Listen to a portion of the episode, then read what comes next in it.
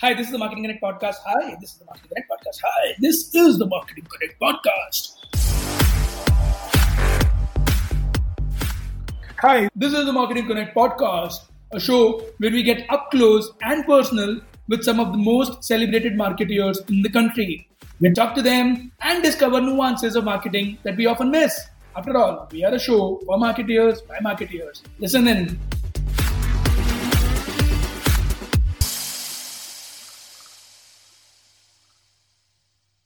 Welcome to the season, second season of Marketing Connect podcast. For the very first episode, I have with me Rohit Kaul, who has a super interesting profile. I would let uh, Rohit talk to you about it. Over to you, Rohit. Hey Saurabh, thanks for having me. Uh, it's it's lovely to be here. Thank you, Rohit. Rohit, do you want to give me give give my audience a quick intro about you, uh, your journey from the time you passed out of a B school, and what do you do right now? Sure. So uh, right now I work with HCL in the corporate marketing function, uh, where I manage uh, the brand assets, large brand assets for HCL, and also for the not-for-profit Chimata Foundation.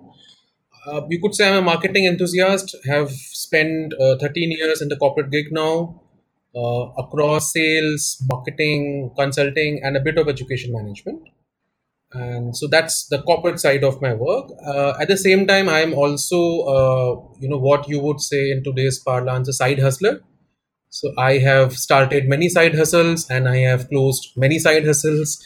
But my current side hustle is a blog called seeking north which uh, on which i write about behavioral science and product management Got this. In fact, uh, for my listeners, it is that seeking north is. I mean, it caught my eye, and I had to chat with Rohit about that because uh, he was doing something that not a lot of people in India uh, typically do.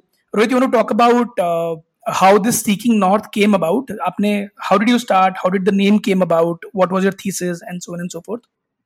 So it's a funny story. Uh, so I like you know like this podcast. I started a podcast around two and a half years back it was called Masters of Brands, where I used to, you know, like talk to CMOs and large brand leaders. I did it for I think six months before, uh, for you know, some reasons I shut it down. Uh, I also realized that maybe I should. At that point of time, I actually wanted to write about startups, and so that is how, why you know seeking north because that is what typically startups do. You know, you're ch- chasing some sort of north star metric or a growth metric or Ah, something. That is what is seeking north so obviously i booked the domain name and i started writing a blog and all uh, but i also realized that if you're not operating in that ecosystem it's very tough to write about something from the sidelines. So again one of the side hustles i put to rest very quickly but the blog stayed on as in the domain name stayed with me. And when i was looking to and i would say around a year back i started getting interesting in behavioral science and its applications on marketing and product design and product management. So i looked at mm, so i don't know. So it's a again a funny fact about me. I right now have 13 domain names booked in my name. So whenever i have an idea i'll just go find the domain name which is available and i'll just book it so no one else can book it. So i'm hoping that someday some millionaire will come and give me like a million dollar for my domains. But yeah not yet. So i looked at all the domain names i have and seeking not sort of felt the you know the the best fit. So yeah that is why seeking north and that is how it started Got it. So unrelated story, but I also own about I think 19 domain names wow. and same thesis ki kabhi to koi bada hoga aur koi kharidega mere. Lovely. So so that's that's how it is. And in fact, what I do is most of my domain names are like three letter, four letter vanity ones because these are the ones that are in short supply, right? I mean, these are the what one people want to buy. So yeah, so okay, got this. So uh, you're also a competition to me, right? In a in a sense that you started podcast about it three years ago, right? Two and a half, three years ago. So you are a competition to me. So tell me, uh, t- let talk to me about the podcast, right? So uh, कैसे शुरू किया, क्यों शुरू किया, क्यों बंद किया? What was the, uh, uh, you know what I'm saying? Uh, what did what did it uh, what did it change for you? So it's started on a very personal note. Um, there were two reasons to it. One was uh, while there is a lot of marketing and branding literature out there, which you can read and consume and become better at marketing and branding, I kept on feeling that there is still a lot. A lot of that is written by people who are actually in the US or in UK or in Singapore, for that matter there is not a lot of marketing literature which is generated by Indian practitioners, you know, so to say. In India, typically the profs will write marketing books, books, and uh, obviously they are great profs and they write great marketing books. But it sort of that there is a gap in the market, you know, so to say. So I felt, yeah, I think it will be good to get some uh, practitioners' point of view uh, into the fold, and podcast seem to be the easiest medium to do because it's a recording, quick editing, and we're out there rather than you know like talking to someone over email and getting lengthy posts out and everything. So that was one reason why it started, and second, of course, as I said, you know, I like to have some sort of side hustle. Uh, in fact, I call it like a second career, and I don't know. I wrote a post way back uh, on my blog, you know, which talks about it. Everyone should have a second career. Uh, without any offense to the first career, which first career is definitely important because that is what pays the bill. but uh, it's always good to have second career for a variety of reasons. You know? So that is how the podcast started. I reached out to a lot of uh, CMOs, senior brand leaders, and almost everyone was very generous with their time. So, you know, uh, like people like Karan, who's now with DLF, Amit Tiwari of Havells, Arif, who was then with Accor Hotels, I think now has moved on. Sajid Pai, who was then a marketer and now he's a venture capitalist. So, uh, people are very, very uh, generous with their time. Uh, and I had a good run of uh, six episodes before which uh, I realized two things. One, three years, this is almost two and a half, three years back. It was slightly ahead of curve for podcasting in India because podcasting was uh, was way like you know way niche at that point of time. And uh, second, obviously, uh, there were work pressure, there were some family constraints, and figuring out product and distribution at the same time is quite a tricky thing, is what I realized. That's the reason. Yeah, that's the reason I felt I I basically ran out of steam trying to do both product and distribution at the same time. So yeah, that was the thing. So, so here's a funny anecdote. I don't know if this will make it to the podcast as in the final recording or not, but Podium and Marketing Connect also was a side hustle for me and my partner. And uh, luckily, unluckily, I had a partner, and he is one of those uh, people who likes to build companies. On day zero, he said that Saurabh अगर हम हम इसको side hustle करेंगे ना कभी नहीं हो पाएगा let's put a team together so he hired like three people on day zero to sort of run the podcast so i have somebody who does guest outreach there is somebody who does distribution and there is somebody who does uh, you know um, the technology part part for us editing and and, and uh, other things so i think i was lucky with akshay as my partner there to be honest but but i i hear what you're saying that's a very valid uh, uh, input. So, and and couple of names that you mentioned are obviously familiar. Sajid I sort of know uh, fairly okay. Amit is one of the guests in this season, so I've already spoken to him briefly. So we will probably do a recording next week sometime. I don't know when that will happen. Uh, the other gentleman, Arif, I'm not aware of that person, but Amit is still with Havells and he is still is keen on doing the podcast. Anyhow, so tell me, uh, for my listeners who don't understand what behavioral marketing is, behavioral psychology is, uh, give me a one-on-one and try to uh, demystify what behavioral psychology, behavioral marketing essentially is. So, behavioral science is essentially understanding how humans think and operate. It's as simplest one line definition of that. And uh, people call it uh, i mean psychology. But uh, behavioral science is slightly wider than psychology. Psychology is like a part of it because then there are other aspects to it which involves say economic decisions or social deci- decisions cultural nuances which along with psychology sort of all fold into behavioral sciences. Again this is my way of looking at it and there are people who look at it differently and people are more stringent about you know definitions but this is the way i look at it. Uh, as i said you know it's to how to understand human beings. And when you're understanding human beings you know that can be applied to a number of contexts you know that can be applied to marketing that can be applied to finance that can be applied to operations. Like you can literally apply those concepts anywhere. Of course you have to first understand the context and the relevance and is it needed not needed. But yeah that is what behavioral science is. The part of behavioral science i try to focus on is where behavioral science meets product management and marketing which is something in your b school and in our my b school we read a course called consumer behavior you know i think we all sort of had the conb books and consumer books so that is consumer behavior uh, and behavior science sort of builds on top of this. So this is what behavior science is. In fact, in fact, I was lucky to have studied with this professor called uh, uh, Sanjay Bakshi, and he would teach us uh, behavioral finance. I mean, he would use behavioral psychology for finance. Um, I think he taught at IIM Lucknow as well. I'm not sure if you studied from him, but but he would give us all these um, interesting anecdotes. So so tell me, uh, give me a couple of examples of uh, behavioral psychology in in uh, application in marketing. So there are a number of such applications. You know, uh, I can give you a very simple or rather a simplistic one. You know, when you are searching for any product on Amazon, for that matter, you know, uh, you are searching for um, a pair of pillows you know, uh, on Amazon. So Amazon will do a couple of things. You will see a badge which will say bestseller. And given that there are hundreds and thousands of choices, you may gravitate towards a bestseller sort of a choice. You know, Amazon is saying bestseller, so it must be a bestseller, right? That's the that's one of the thoughts. Uh, the other is when you are looking at it, Amazon will show you a deal, which it will say that expiring in 10 hours or one hour or something like that, right? Uh, then it will also show you ratings and reviews for for all the products. Five star rating, four star rating. It will give you options to filter. So, at a very simplistic level, Amazon is utilizing a few biases. One is when it says the bestseller. So, again, so before we go there, bias is something which is inherent in all of us as human beings. And these biases are a result of our experiences, our culture, also millions of years of evolution. So, a bias is something where you are rationally expected to behave in a certain way but you deviate from it and you deviate from it in a predictable manner. That if i give you x stimulus you will do y output. If it happens for a long enough period of time or long enough number of stimuli then it becomes a bias. So all of us have biases and by showing us a bestseller tab or a or a badge Amazon is uh, sort of uh, playing into our authority bias.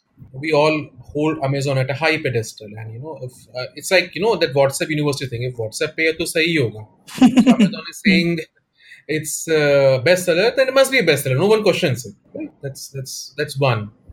The ratings and rankings are Amazon use, using it uh, the social social bias, social proof bias.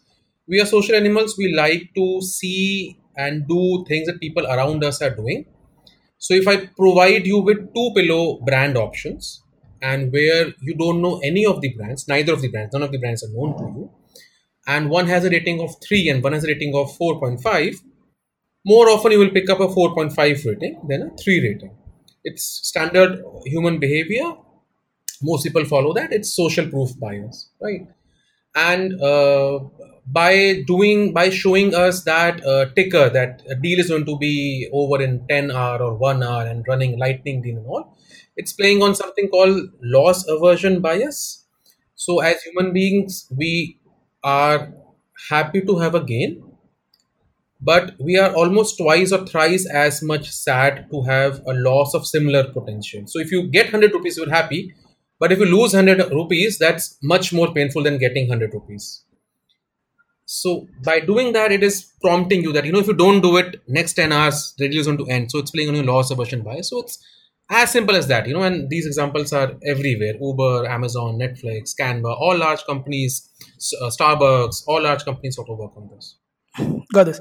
So uh, next question, moving on to the next question. Tell me um, if if somebody were to get started to uh, started into this behavioral psychology and marketing kind of a, uh, career. Obviously, they can start by reading your blog. But but what other sources, resources, teachers, people that they can follow? Who are some of the bigger ones in this uh, industry in this in this in this discipline?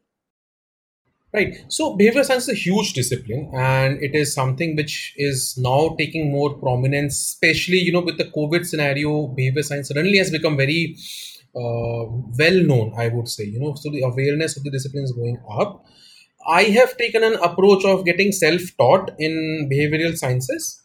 And in fact, the field I work on is more behavioral economics and behavior sciences because I'm more interested in marketing, transactions, and also that's more behavioral economics uh, there are other aspects to behavioral sciences about motivation and cultural this thing which I won't get into. But if you don't, one is you can be self-taught. You know, you can pick up books and podcasts. So if uh, so, there's one option. Second way is to uh, do structured education.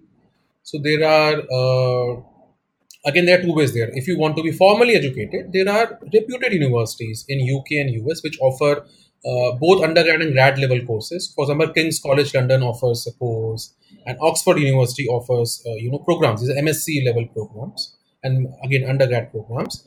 Uh, Harvard University has a behavioral economics group, so they offer their own uh, undergrad and grad level programs. So they are there.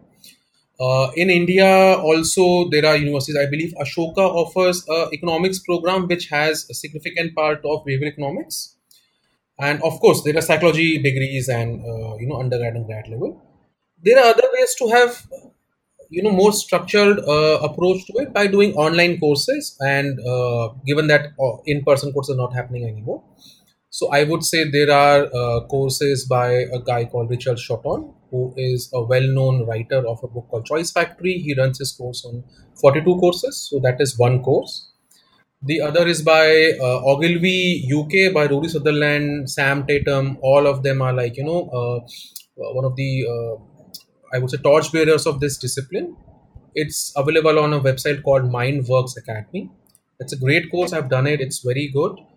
Last, I would say if you have to look at it in a more structured manner and you have to go back to the basics without necessarily looking into marketing or product management, there's a course on edX by Dilip Soman, who is a professor in University of Toronto, and I would say one of the best teachers of behavior economics I've like ever come across. So that course is definitely a must do if you are seriously interested in uh, behavior economics. Got this. And tell me, just just curiosity. I mean, I'm scratching my curiosity. So, if I were to do all these courses and become, let's say, super good at uh, understanding these biases, um, are there career options available right now that specifically ask for these skills, or it's just a, I mean, just a sweeping trend right now around us? So the career options are there. Uh, I'm not so sure about the Indian companies offering these career options, but uh, there is something called the Chief Behavioral Officer, which companies like Lemonade, companies like Netflix, company like Google, Grab, Uber, they all have these designation. And because there's this designation, there are large departments they run.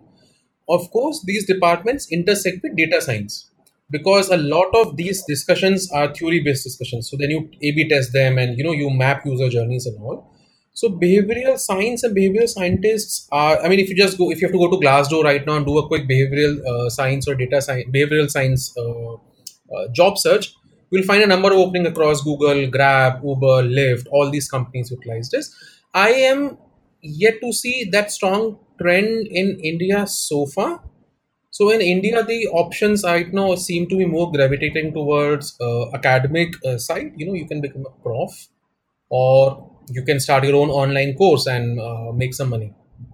uh, the next question is tell me um, as as somebody who's uh, uh, who's a big advocate of side hustles and has a demanding uh, you know day job uh, how do you uh, what is your productivity mantra how do you ensure that you track things on a day to day basis I am trying to find it out. If I find it out, I'll definitely tell you.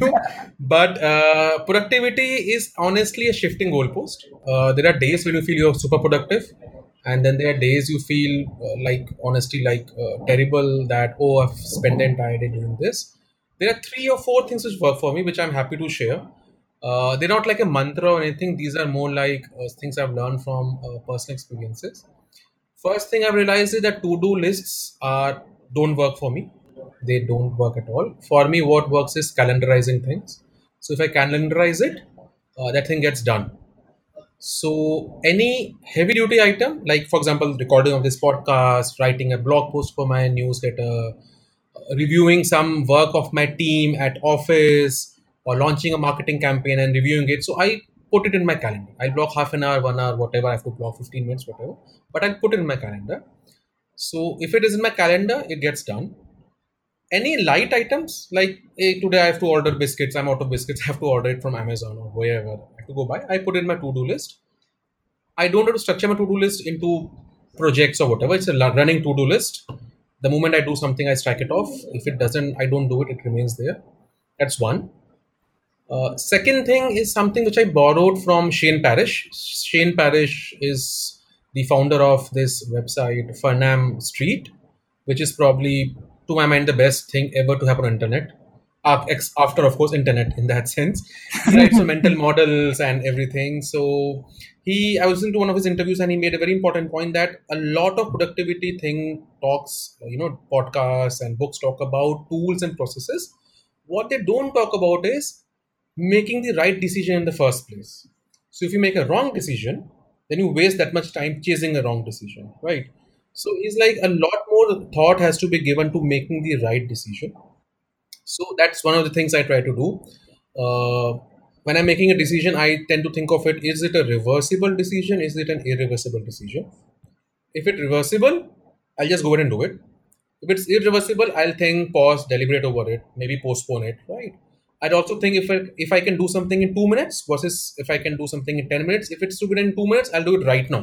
Suppose I get a mail, I got a mail and I have to respond to it. If I can respond in next two minutes, I'll respond right now. Otherwise, I'll file it. I'll respond it whenever the right calendar item sort of pops up to respond to that mail. Right. So that's second.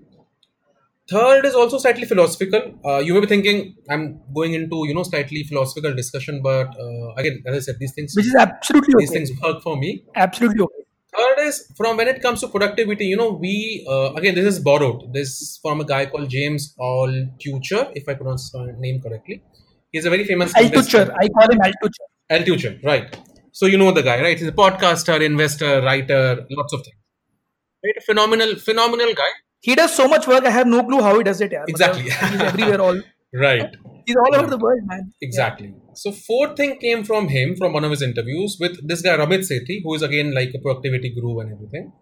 So James said something very fundamental. He said a lot of us, all points of time, are time traveling.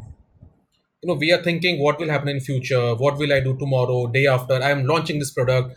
How will it look 10 days from now, one year from now? I've got 10 subscribers. What will it look 30 days from now? Will I have five subscribers and all? He said we should stop time traveling. At best, focus on the next important stuff. What is the next step that you want to take? And just focus on that. That brings down our anxiety levels. Bringing down anxiety levels obviously makes us more productive. Now, this has been a very hard thing for me to do. Uh, we're all marketers and MBAs, and we are told taught strategy and lead time and project management and stuff, right? But whenever I've been able to implement it, it has brought down my anxiety levels, made me more focused on task at hand, and it has worked for me. And one last thing, again, borrowed uh, wisdom is, and I, I believe borrowed wisdom is the best, from a guy called uh, Josh Kaufman. He's author of uh, 20R, this some, something, something, you know. His, his, his point was you don't need 10,000 hours to learn a skill, you need 20 hours. And the point he drives towards it that when you're doing something, suppose you're picking a new skill and it, it is not really picking up a new skill it could be like okay for example i'm trying to create a new marketing campaign for something that i'm doing right i have to be cognizant of only two things the end objective and the next step and that is that. I for example if i want to uh, launch an seo for my blog i don't really have to become an seo expert. I have to define my goal. Okay i want my blog to be featured on google's first page in next five months. And then i work towards it. If i just say okay i have to become an seo expert i'll spend rest of my life doing it nothing will come out of it right? So these are the things which help me in trying to balance day-to-day stuff of course then family support and everything else obviously is there Got it. Can I ask you a personal question? I, I'm okay to skip it in the final edit, but uh, are you married? Do you have kids? I just want to chat. Of course. Yeah, yeah, no problem. So I'm yeah married. I have two kids, a six and a half year old daughter, a five month old son. So he just he was born just before COVID started, and so my wife works. She's a corporate lawyer, and yeah, we stay with the family. So it's a joint family. Stay with my parents. And, uh, yeah. Nice.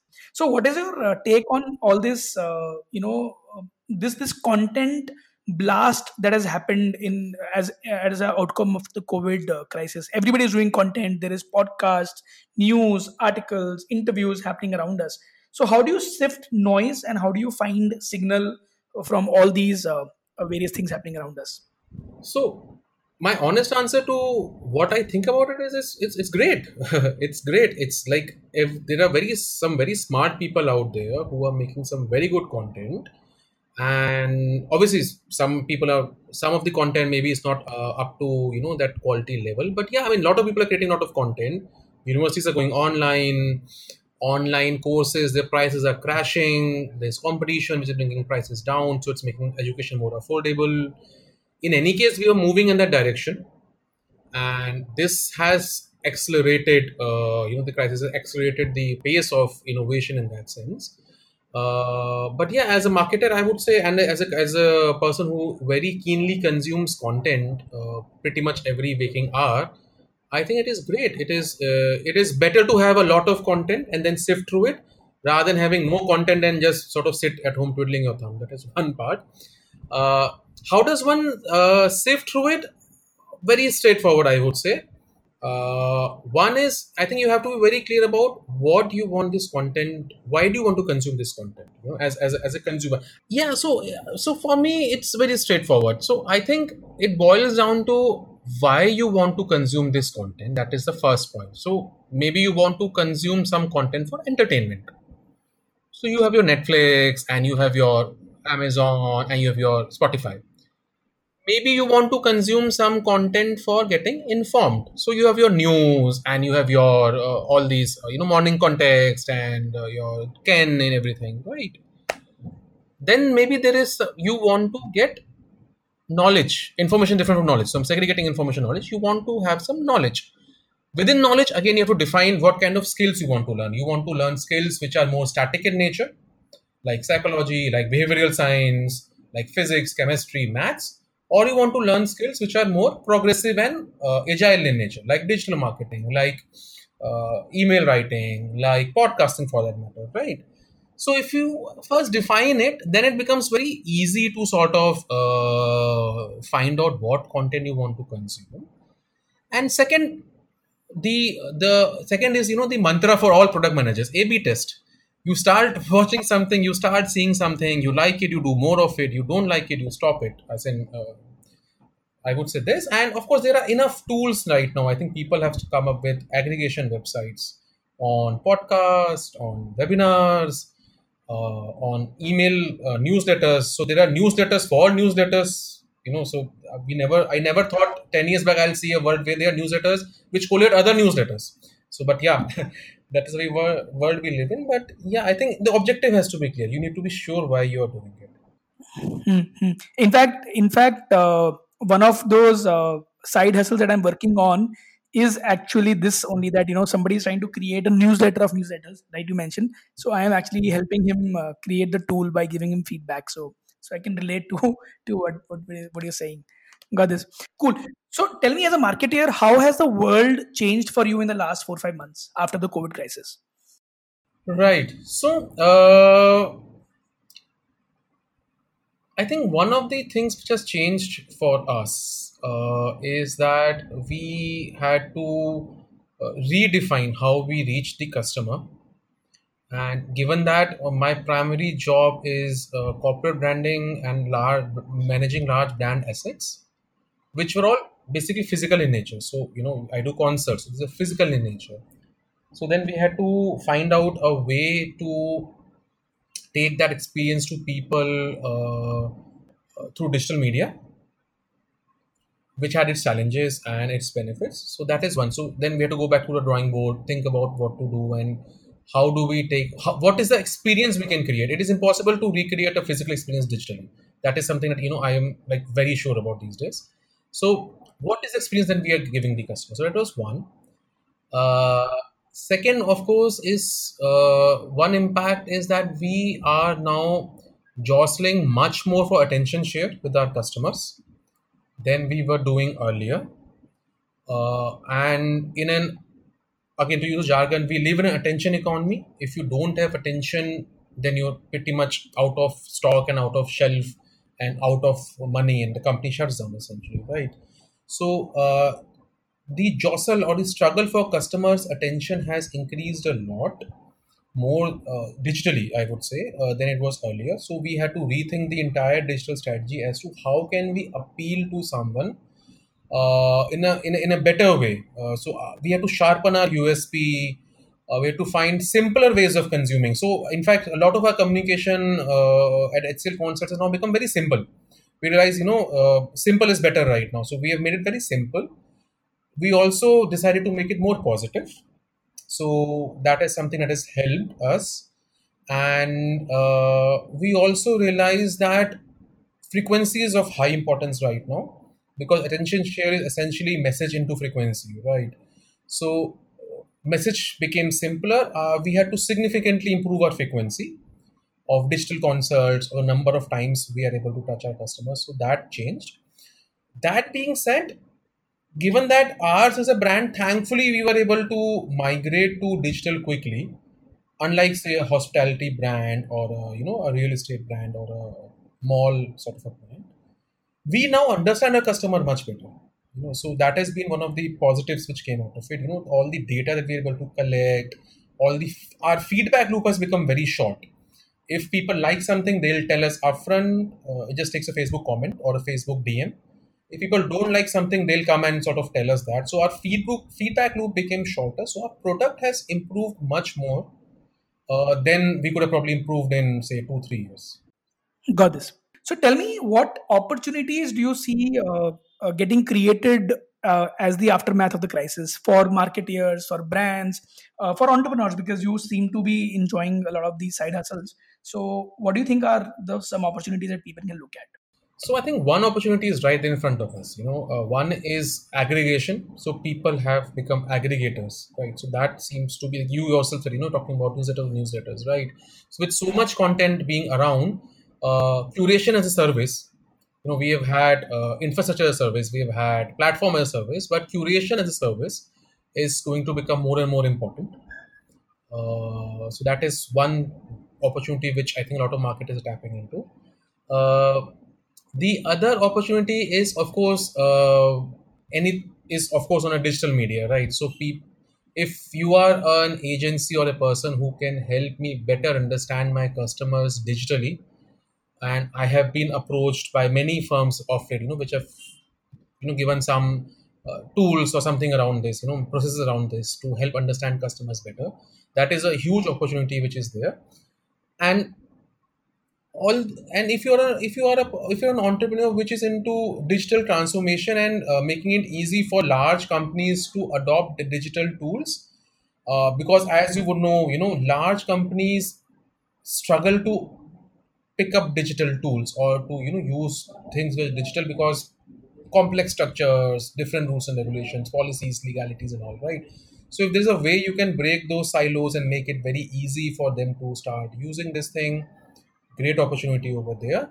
Uh, net net i would say that if you can the fundamentals of being an entrepreneur or being uh, you know being a solution provider have not really changed.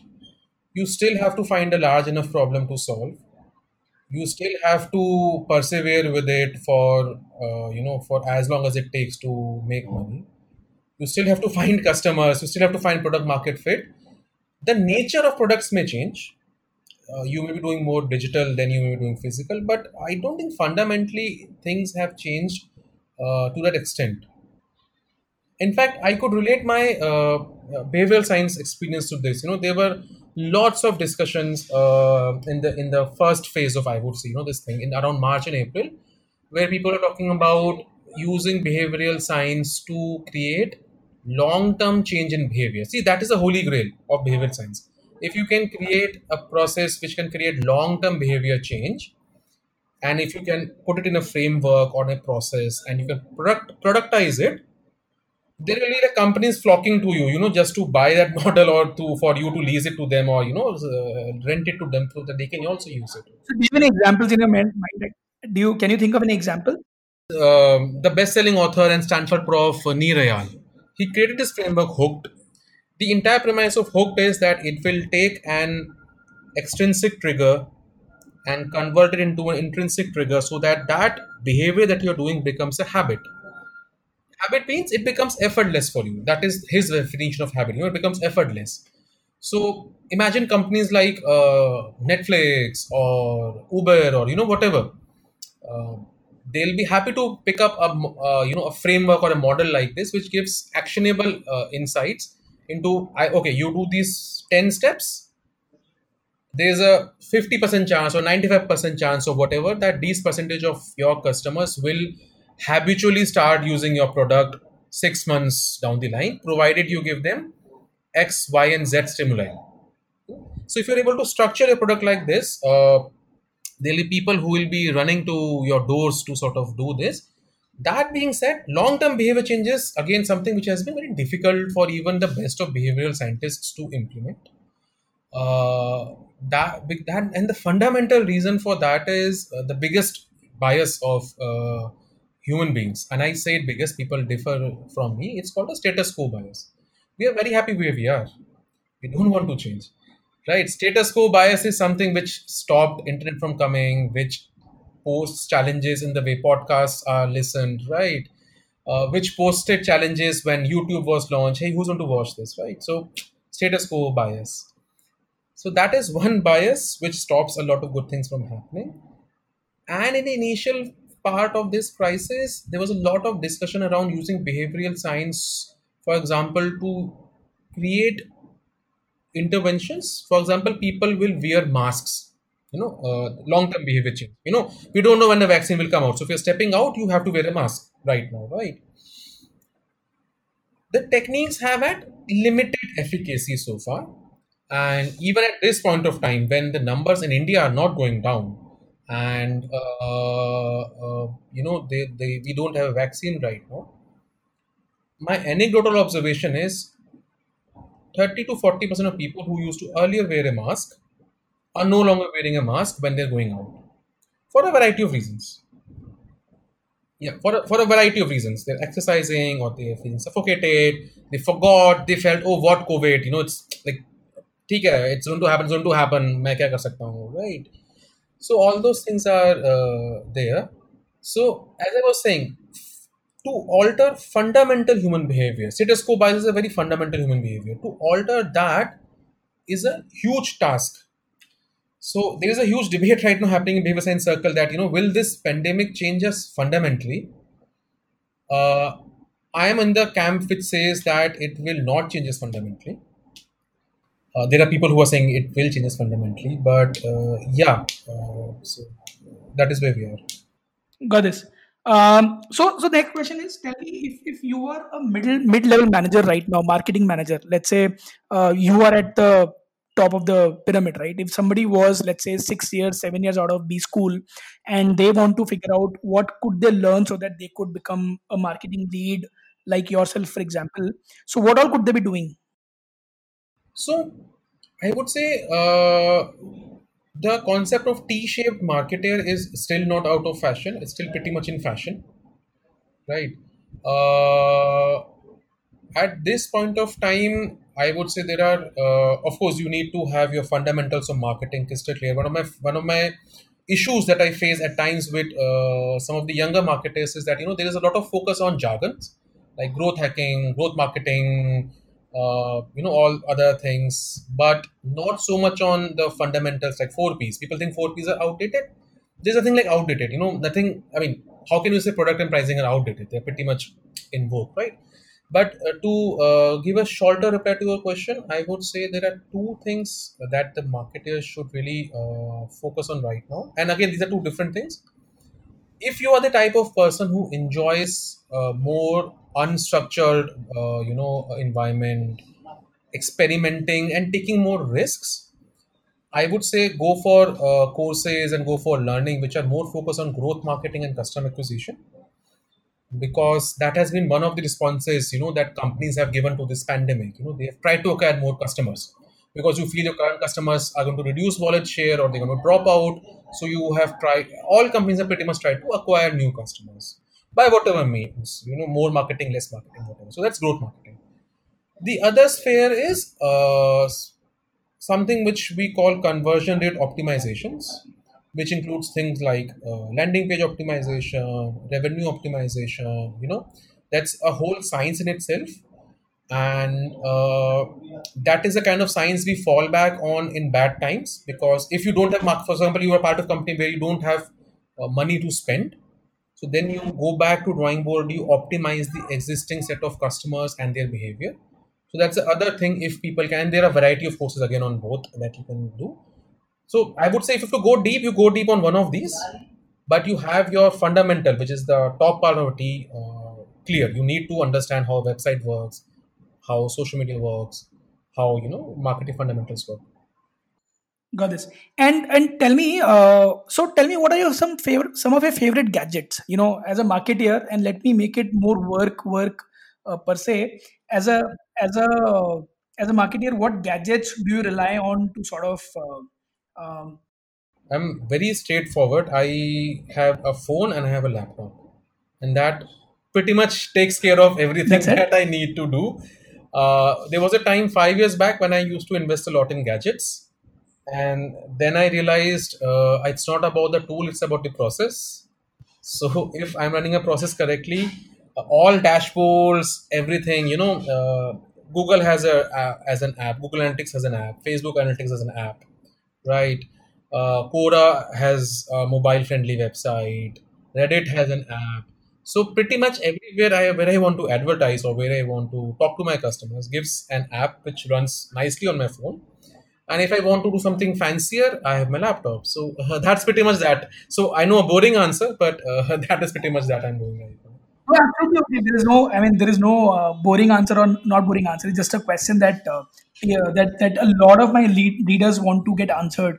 Uh, that you know, how do these marketeers sort of keep them abreast about of, of what is happening in the world Yeah. So uh, sort of just to just to add one more point.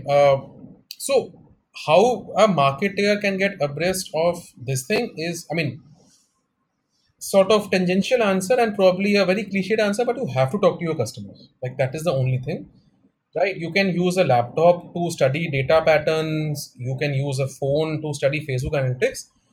It will not work beyond the point, because all the data analytics basically regress towards mean. They are out of con like so what we do in data analytics, you know, we strip out the context and we look at numbers, right? I am a firm believer in concept of thick data and not only big data.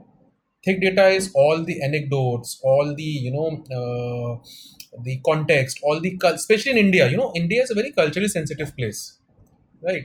So something which Saurabh likes may offend Rohit because of just being from Delhi and Bombay.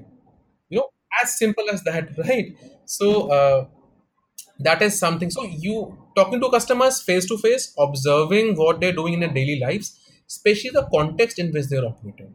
You know so uh, for me when i do HCL concerts online it is very important to understand and we have actually done a whole study and try to understand this what are the different contexts in which people listen to this? You know are they listening to this at their office at their home are they listening to it with their family around so the entire family listen to it are they listening to it as a background noise or as foreground all these things help us but you only get to know when you're talking to people there's no other way Mhm. Got this. Got this. So that's an interesting one, right? Nobody else has sort of spoken to me about thick data, and it's an interesting uh, way to look at things. Uh, do you want to build more on this? I mean, if you have content, we can build more on this. Otherwise, we can yeah uh, again skip it. It's interesting for me. Yeah so this is again a borrowed concept as you can see you know uh, if you can't make something yourself i don't know some quote about stealing or inspiration or whatever but this this is borrowed concept uh, there's this uh, very famous researcher called tricia wang if i'm not mistaken and she run she is a tech ethnographer and she coined this term thick data. And i happened to see her video at nudgestock uh, which is a you know congregation of all the behavioral scientists. This was in 2018 edition i think or 2019 i forget. And she talks about the same thing. You know uh, she coined this term and thick data essentially means putting a layer of context emotions and culture on top of your big data and then using that to make decisions you know. So in the age of performance marketing and clicks and thinking if a customer so it's like this you know uh, uh, many people a lot of people tell me that uh, if someone has liked my facebook page that means they like hcl concerts right? And my and this is how facebook has been selling this liker campaign for the longest time and you know, my response is usually the reverse. I said, no, that is not how the causality works. They like HCL concerts. That is why they have liked my page.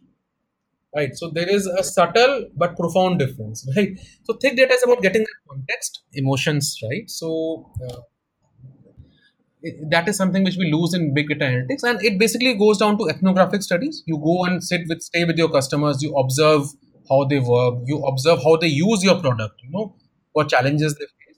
You understand their culture sensitivities. You take all of that out, uh, and then so it's going beyond FGDs and one-on-one interviews. You actually sit and live their life. That is what is all about. Got this. I, I got this. That's interesting. So, in fact, this is something that I will go back home and read more on, to be honest. But it's an interesting piece that you brought up. I never knew about this, funnily. But uh, coming back, so tell me, uh, uh, you've been done, you've done your share of podcasts and you've have done enough interviews and more uh, around around the internet. So, tell me the toughest question that somebody's ever asked you, you know, in your life. Toughest question. Uh, this is itself a very tough question to answer, actually.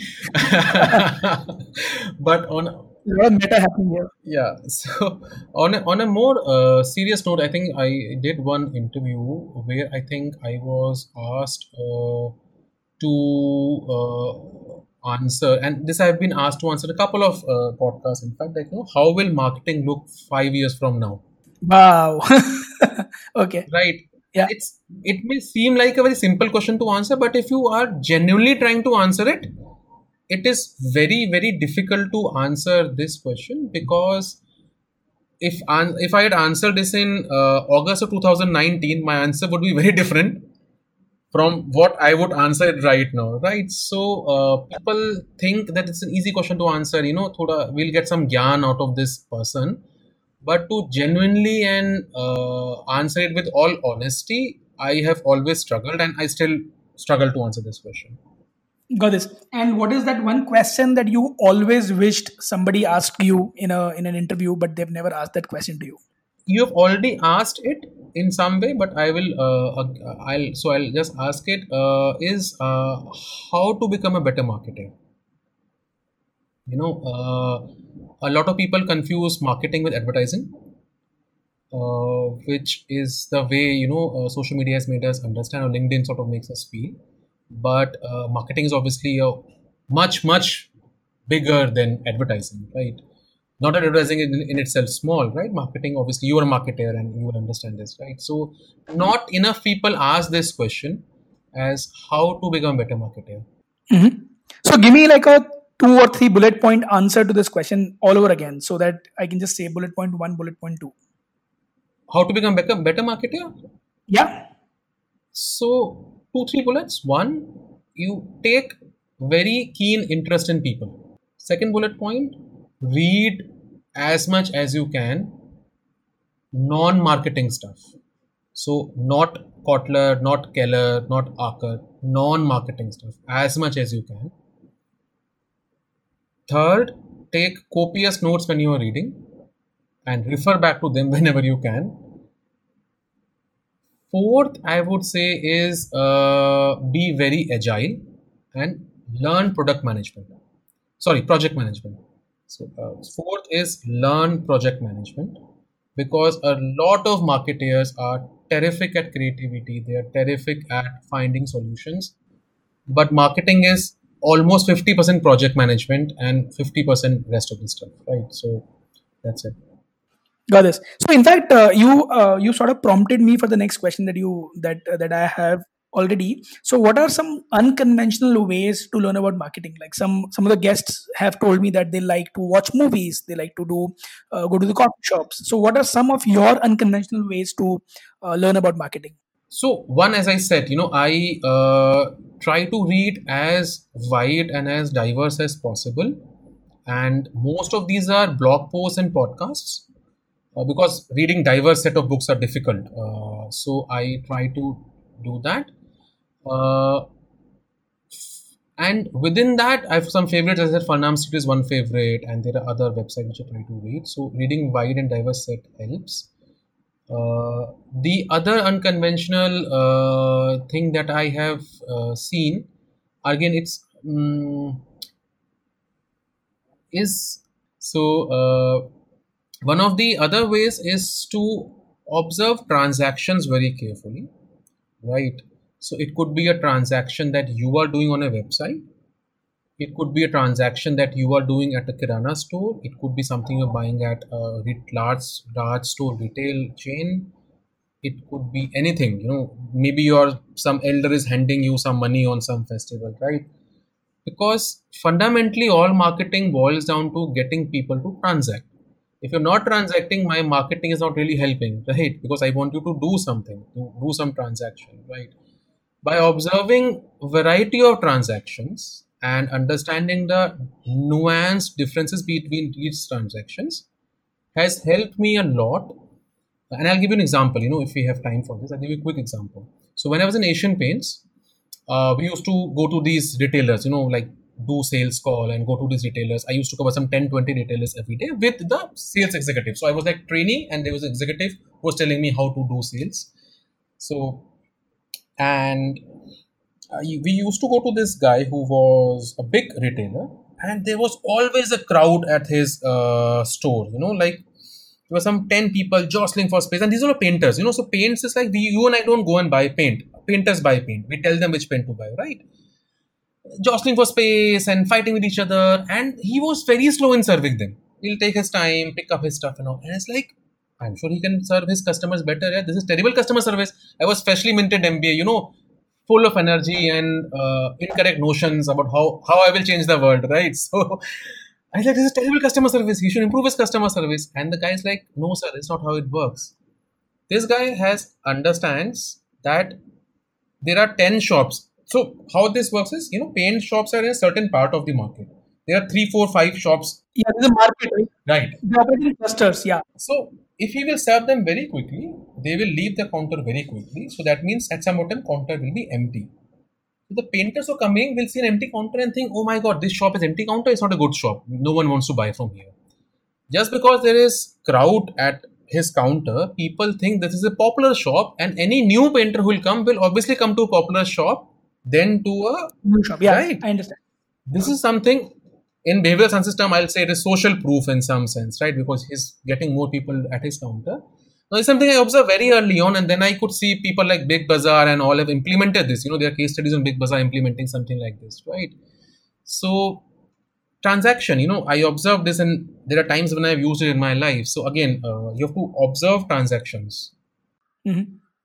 Got this. So, uh, in fact, Big Bazaar आपने mention किया. In fact, when I read somewhere, I don't know where it was, that uh, the entire idea of keeping the the aisles, uh, you know, crowded in Big Bazaar was to give the feeling of a typical bazaar to a housewife that goes to Big Bazaar, right? Are you mentioning about that? Exactly. Yeah, exactly. And they had people, you know, standing on top of containers with megaphones, shouting, you know, this is sale is happening and all, just to make people feel comfortable at there. You know, they're in a familiar place. Got this. So, uh, last two questions. I'm running out of time, but last two questions. A is that tell me if is there any message or branded initiative that you saw uh, around COVID that you really liked as a marketer? You know, you you could have said कि shit यार मैंने नहीं किया ये. So, is there a campaign like that that you saw? So I saw a bunch of things. I uh, really love the ones where the company instead of doing advertisement focus more on programs so there were all those nice uh, gestures by companies by splitting their logos and inverting their logos and all that fancy stuff, which were great. But frankly, it was important only for the marketer to do it, not for the customer. But there were companies like uh, Louis, like Louis Vuitton, which converted their uh, you know uh, factories to uh, actually create uh, hand sanitizers, right? Then companies like Asian Paints, which was my former employer, literally overnight they started creating uh, hand sanitizers and now they have this whole range of hand sanitizers and surface cleaners. They had no idea how to make it. They ramped up their knowledge they made it right? The companies like uh, Pret Manger in US, which said, you know, all the frontline health workers, they will get meals and coffee free I think those are the things which really attracted my attention. I felt that you know uh, I wish I could do that, uh, you know, or uh, which inspired me to do some. We did something of that sort in our work also, but those are things which inspired me rather than just messaging.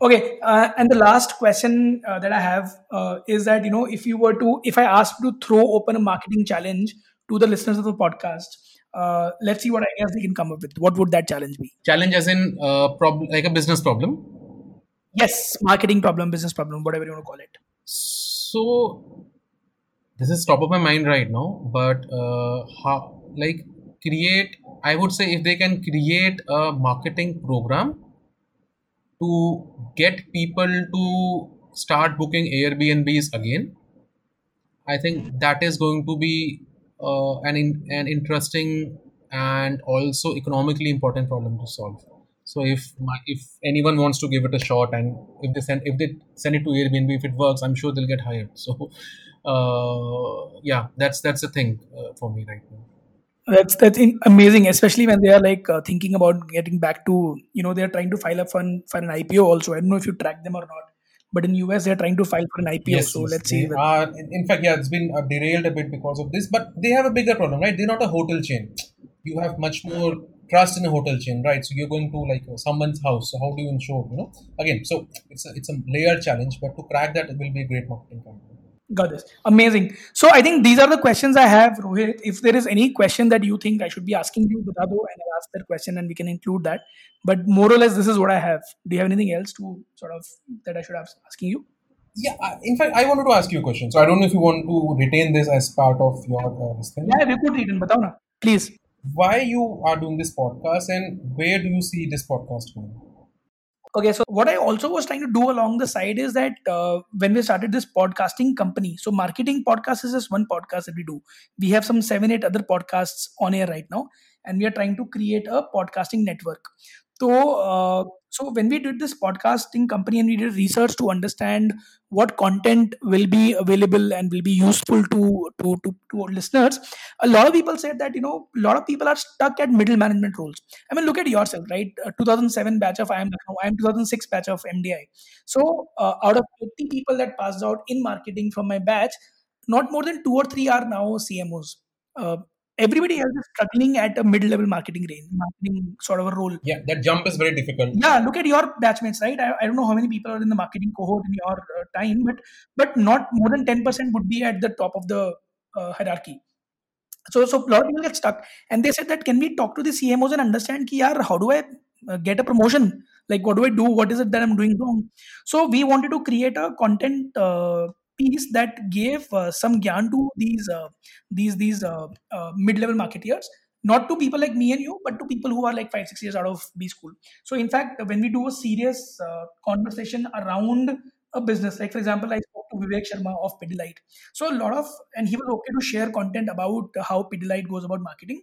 So a lot of questions to him were about कि बताओ कि अगर आपको junior है पाँच साल पुराना पाँच साल जूनियर है आपका वो क्या कर सकता है so those questions are lot very useful to to to uh, to the listeners. So that's the serious on the record answer that i give to uh, my guests. I mean a lot of guests ask me this question. Uh, that's one part of the question that you had. The second part that you had was what is the vision with this uh, podcast? So answer is uh, again simple simple answer. Uh, we want to uh, and it's a it's a audacious goal that we have. We want to become uh, a better version of afaqs e4m uh, and so on and so forth. So we will become a marketing media. And not just with this marketing connect but every podcast that we are trying to create we we ambition is to create a, a publication or a media outlet for that uh, niche. So this is marketing niche that i'm talking about. There is a podcast on on uh, on entrepreneurship, there's a podcast on HR, there's a podcast on careers. So for each, we will evolve into a community of sorts wherein we'll do content and we'll do meetups. In fact, for marketing podcasts, we will do an event at the end of the year. I don't know when that will happen, but we will do a physical event whenever that happens, 2021 or whatever. And in that uh, event, we will do like a TED kind of, event, of an event wherein we'll do master classes, workshops, and and probably take on a design yatra or a Cannes um, head on. So it's a long term vision. Uh, this is very very early days. In fact, you are the only guest to have asked me the vision for um, for for this business, and and I'm glad that uh, uh, I can articulate articulate for you. So that's a mota mota vision, yaar. I don't know kitna theek hai, kitna nahi hai, but. Uh, so thank you, Rohit. It was great having you on the podcast. Uh, uh, thank you so much for taking your time out. It took us a lot of time to coordinate for this, but I'm glad I could catch up with you. Great insights. Thank you so much. Thank you, Saurabh. It was really worth it, and uh, I look forward to be on this podcast uh, sometime in future once more. Thank you so much. Super. You just heard the latest episode of the Marketing Connect podcast, a show for marketeers by marketeers. The show was brought to you by C4E and The Podium.